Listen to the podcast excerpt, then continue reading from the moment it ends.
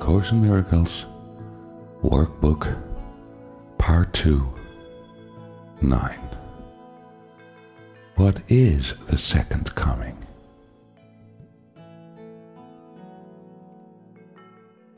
Christ's second coming, which is sure as God, is merely the correction of mistakes and the return of sanity.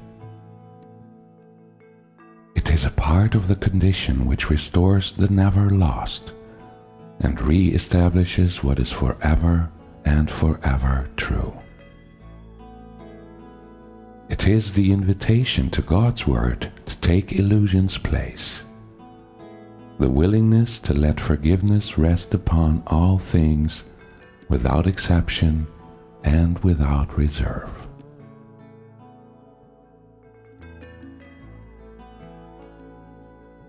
It is the all inclusive nature of Christ's second coming that permits it to embrace the world and hold you safe within its gentle advent, which encompasses all living things with you.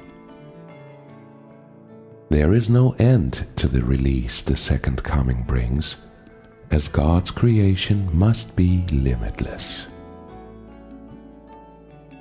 Forgiveness lights the second coming's way because it shines on everyone as one. And thus is oneness recognized at last.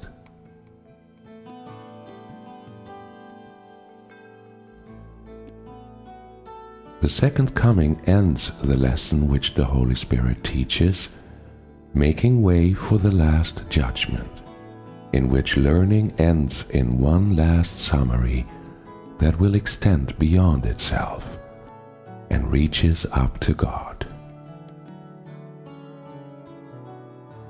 The second coming is the time in which all minds are given to the hands of Christ, to be returned to spirit in the name of true creation and the will of God.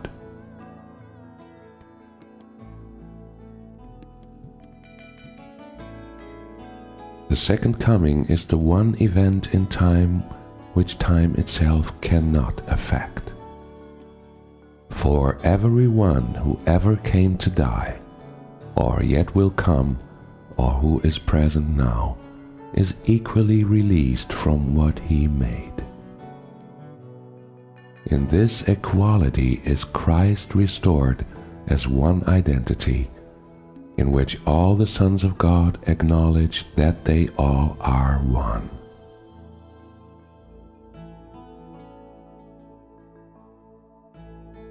And God the Father smiles upon His Son, His one creation, and His only joy.